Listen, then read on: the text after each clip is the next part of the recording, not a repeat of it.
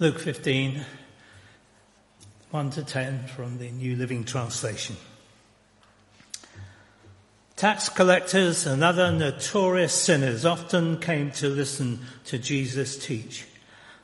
This made the Pharisees and the teachers of religious law complain that he was associating with such sinful people, even eating with them. So Jesus told them this story. If a man has 100 sheep and one of them gets lost, what will he do? Won't he leave the 99 others in the wilderness and go to search for the one that is lost until he finds it? And when he's found it, he will joyfully carry it home on his shoulders. When he arrives, he will call together his friends and neighbors, saying, "Rejoice with me because I found my lost sheep." In the same way, there is more joy in heaven over one lost sinner who repents and returns to God than over 99 others who are righteous and haven't strayed away. Or suppose a woman has 10 silver coins and loses one.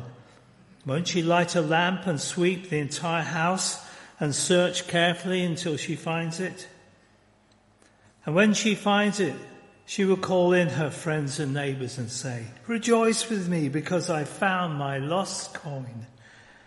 In the same way, there is joy in the presence of God's angels when even one sinner repents. May God add blessing and understanding to his word. Now, if you do have your Bible with you this morning, please do turn back to Luke chapter 15, this very familiar passage, as we look at the parable of the lost sheep and the parable of the lost coin. Now, this month is our month of celebration, and last week we celebrated Harvest Thanksgiving, as well as it being our BB dedication, and we also dedicated ourselves afresh to God's service once more. Now, this morning, and also on the 29th of October, we're going to pick up the theme of celebration from Luke chapter 15, which is following the parables, really, that we've been looking at with the children. Now, as we begin today, I've got a confession for you. It's good for the soul to confess, is it not? And the confession is this: I detest losing things. I detest losing things. When I was younger, I used to have a bed that had the storage underneath it. And it was a single bed, and it had the kind of sliding doors. You know the kind of beds that got the kind of sliding doors underneath? And when I was a boy, it was rammed full of toys and games and other bits and pieces. But then I would lose something. And I would have to hunt for it. And first of all, you went to your cupboard and you pulled out everything under the cupboard. And then it was under the bed. And you started pulling stuff from under the bed. And because it was small, you had to get in under the bed to get everything out to see if you could find what you were looking for. And so eventually, everything was just strewn all over the floor in the bedroom. There's nothing worse, is there, than losing something, especially if it's something of value, either cost value or sentimental value. Now, this morning we're going to look at these two parables that we've looked at in the children's talk. And of course, these parables contain things which are lost. But as well as being concerned with things that are lost, I hope that you noticed that there is rejoicing in these two parables that Jesus tells. Did you notice that there was rejoicing? And of course, this is our month of celebration, and I thought that it would be good for us to focus on these parables in Luke chapter 15, where there is rejoicing and there is celebrating. Now, last week, as I said earlier, we had our Harvest Thanksgiving and our dedication service, a time of celebration. And at the end of the month, on the 29th of October, we will be, God willing, celebrating new members in the church and also having our Alpha Course celebration meal. So there's a lot for us as a church to celebrate.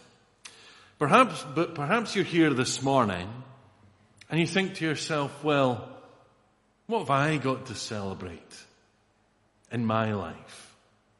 Maybe it's not your birthday today. Maybe it's not a significant anniversary or anything like that. And maybe if you're honest, life is just a little bit difficult for you at the moment. A bit of a struggle. And you just don't feel like rejoicing or celebrating because life is a little bit tough. And then we might look at our world and we see what's happening in our world and in the Middle East, or we look at Ukraine and we might wonder, because there's pain, isn't there? And there's violence and there's darkness. What is there to rejoice in? What is there to celebrate at this time? Well, in these well-known parables, hopefully we will see something to celebrate. And something to celebrate today. Now, one of the keys to these parables is really found in the first few verses. Because in the first couple of verses, we see who it is that Jesus is telling these parables to. So the first verse tells us that tax collectors, who in Jesus' day were known to be corrupt and dishonest, and other notorious sinners, I love how it's translated in the NLT, were coming to listen to Jesus teach. Tax collectors, notorious sinners. And the Pharisees and the teachers of the religious law clearly don't think this is a good thing. And so they complain that Jesus is associating with these notorious sinners and even eating with them. You notice that? That's what it said in our passage. Now, in that culture, you have to remember that to eat with someone was a major thing. It was a sign of fellowship and a sign of acceptance. That's why Zacchaeus, do you remember Zacchaeus? The story of Zacchaeus? The tax collector who was small in stature. Remember, Zacchaeus was desperate to see Jesus. What did he have to do? Well, he climbed up a tree to see Jesus. And then Jesus came his direction. And Jesus looked up at Zacchaeus in the tree and said, Zacchaeus, I'm coming to your house today. Now, what was Jesus coming to Zacchaeus' house for? He was coming to eat. It was a sign of fellowship. It was a sign of acceptance, of coming together. And of course, Zacchaeus is thrilled when Jesus invites himself to his house to eat with him. Now, therefore, before we even look at these parables this morning, there are some important things going on here, aren't there? You see, the Pharisees and the teachers of the law, they clearly think that if Jesus is a rabbi, if Jesus is someone who is special, then he should be spending time who with? Well, with righteous people. That's what they're thinking. That's their default, isn't it? Jesus, why are you spending this time with tax collectors and notorious sinners? You should be spending time with people like us. People who are righteous. I.e. the respectable. You see, they're really surprised, aren't they? And indeed shocked that he's spending time with tax collectors and not just sinners, but notorious sinners. Notorious sinners. Now, the reasons for this is that by associating with such sinners, then they probably think that Jesus himself will become unclean. Don't spend time with them, you'll become unclean. That somehow the sin of the sinners will rub off on Jesus. But of course we know, don't we, that the opposite is true. Because instead of sin rubbing off on Jesus as if it were contagious, we know that Jesus is the one who brings cleansing and wholeness. He makes us clean. And so Jesus is telling these parables in response to the Pharisees and the teachers of the law who are complaining about who Jesus is spending time with. They're basically saying to Jesus, look, you're wasting your time. Why are you spending time with notorious sinners? And their sin will just rub off on you anyway. That's basically what they're saying. And so in response to that, Jesus tells these parables. And we'll look at these first two today.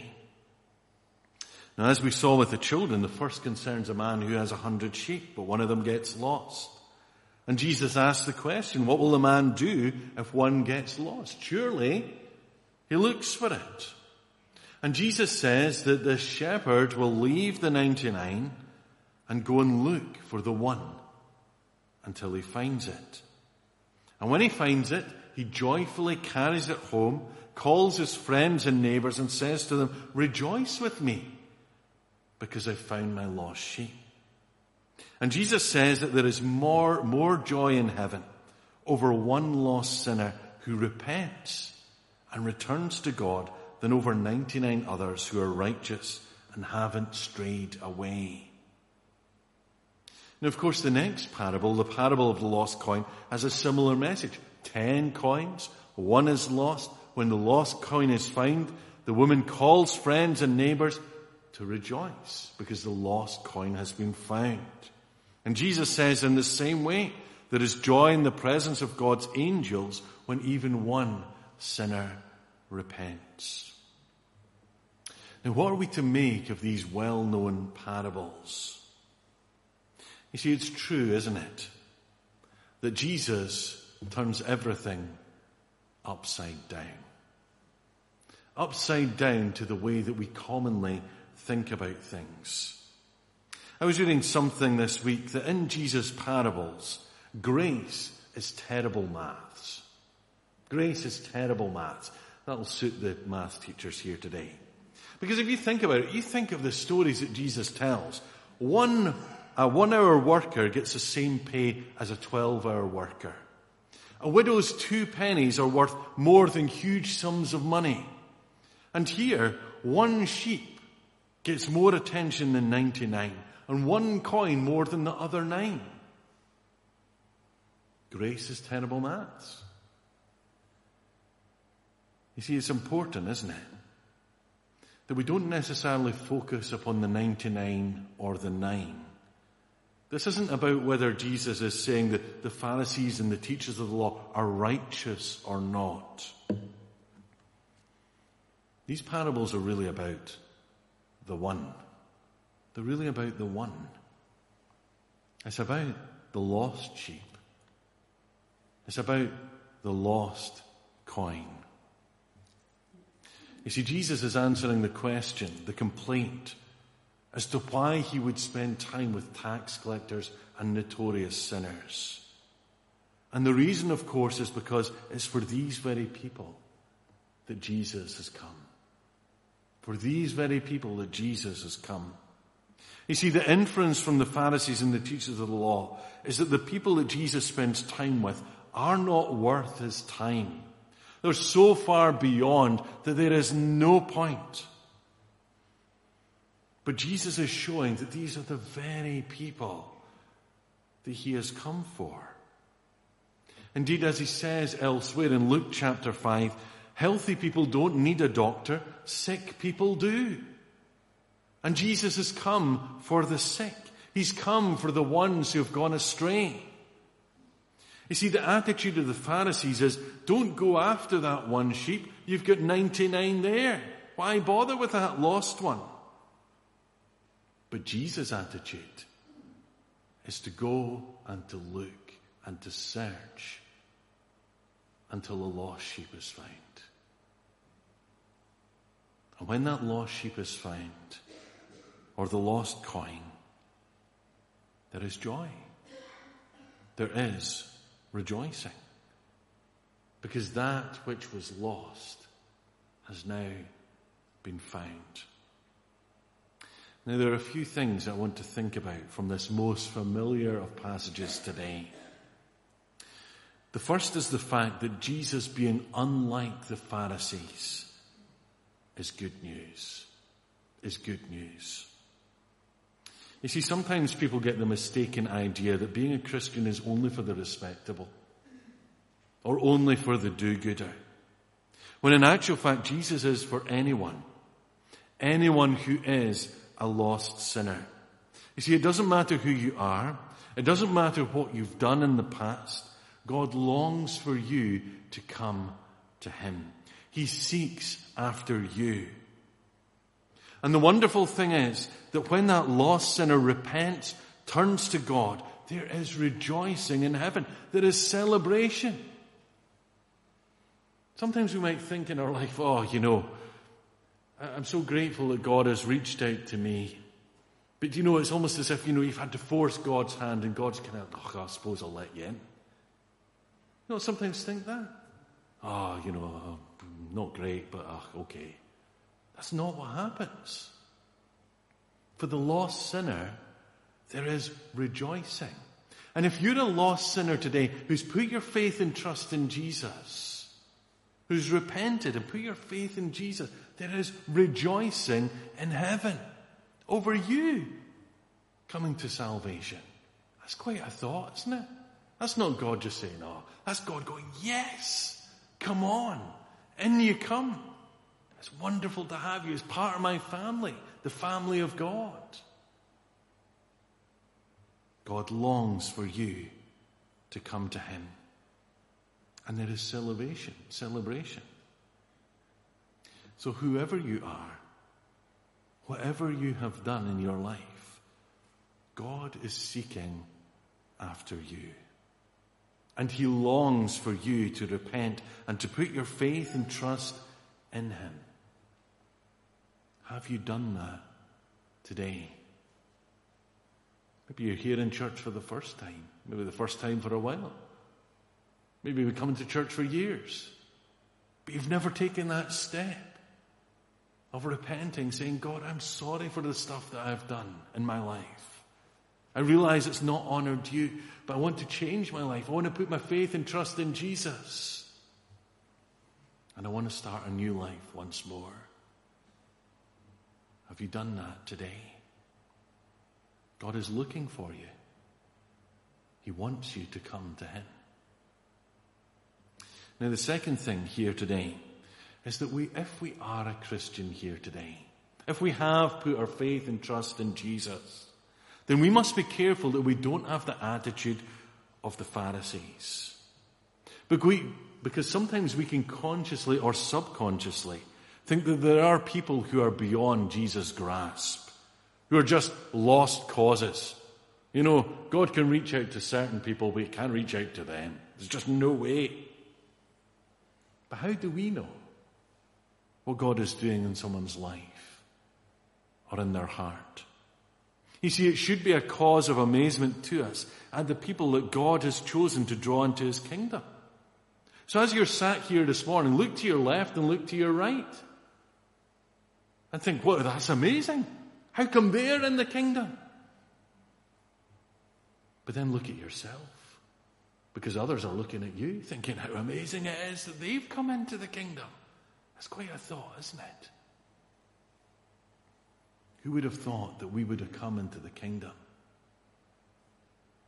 You see, the reality is that none of us are the 99. We're all the one. None of us are righteous in and of ourselves. Only Jesus is the one who's sinless. We all need a Savior. And so we can't sit here this morning thinking, I am righteous, I'll be absolutely fine, I'll just trust in my own goodness. If that's you this morning, you're in mortal danger. But if we are a Christian here today, it should be an amazing revelation to us that God has accepted us. He has changed us. And he's given us new life. Who would have thought we've come into the kingdom? And yet God has looked for us and drawn us in. And the last thing today is this. When a lost sinner repents, there is joy. Do you notice that? There is joy. There's rejoicing. I'm really looking forward to the 29th of October when we look at the lost son, because it's a brilliant party that they have then. There is rejoicing. You see, it's a wonderful and amazing thing when you put your faith and trust in Jesus. There's a party in heaven going on. And if there's a party going on in heaven, should there not be also a party going on here on earth? Is that not what church is? As we gather together on a Sunday morning, should it not be a celebration of Christians coming together thinking how wonderful it is that God has chosen us to be part of his family, to be part of the kingdom? You see, so often we come to church, we'll be like gloomy, life's hard, it's difficult. And it is hard and it is difficult at times. But the whole purpose of us coming together is to encourage one another. That when Gilmour starts playing and the organ and the praise group start playing, we think, yes, we can sing together and we can pray together and we can gather around God's word together because God is alive and Jesus loves me. As there is joy in heaven, so there should be joy here on earth. You see, when you trust in the Lord for the first time, there is joy. But also when we see the change in other people's lives, as they are changed by their faith in the Lord Jesus, then we ought also to rejoice. It's a wonderful thing, isn't it? When you've been a Christian, you've been praying for someone, and they come to faith in Jesus. And it's like, yes, they too know the joy of salvation. So this morning, are you in the mood to celebrate?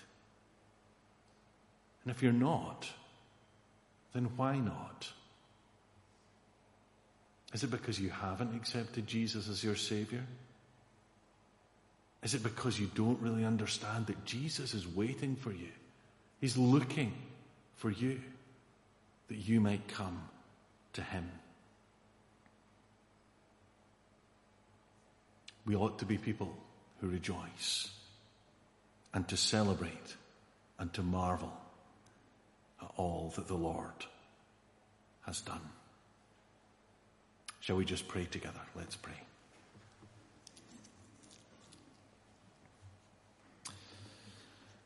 Lord God, these parables are so familiar to us today. And so familiar that we don't want them just to wash over us.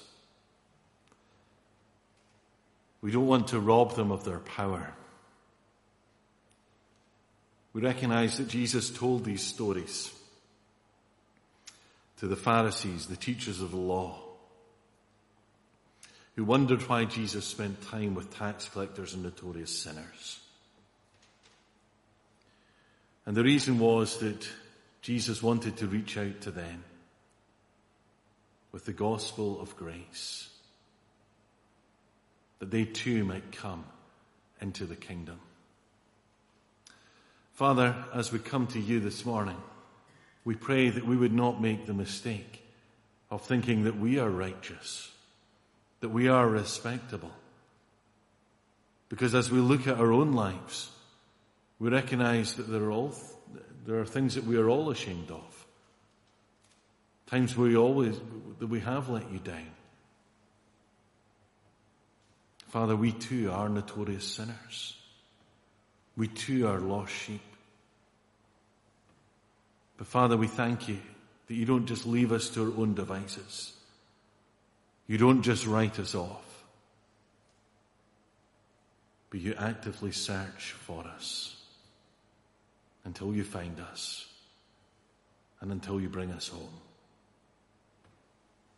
Heavenly Father, if there's anyone here this morning who doesn't know the joy of their salvation, who's not repented and put their faith and trust in the Lord Jesus, Father, give them the courage to do that today, to know that you are real, to know that you love them, and you want to show grace and mercy to them. Father, may there be rejoicing in heaven at one sinner who repents today. But Father, if we're here this morning and we have trusted in the Lord Jesus for our salvation, but Father, we've maybe lost our joy. Perhaps we've got a bit dry in our faith. Father, we pray that we would be amazed once more by your grace, your amazing grace, which saved a wretch like me. I once was lost, but now am found. Was blind, but now I see. And Father, as we take those words to heart, may we recognize that you rejoice that we have come to you. Help us to share that joy with others around us, and help us to rejoice too when others put their faith and trust in the Lord Jesus. So, Heavenly Father, we ask that you would speak to us through your word today, and that we might be moved by your word into action. For we pray these things in Jesus' name and for his sake. Amen.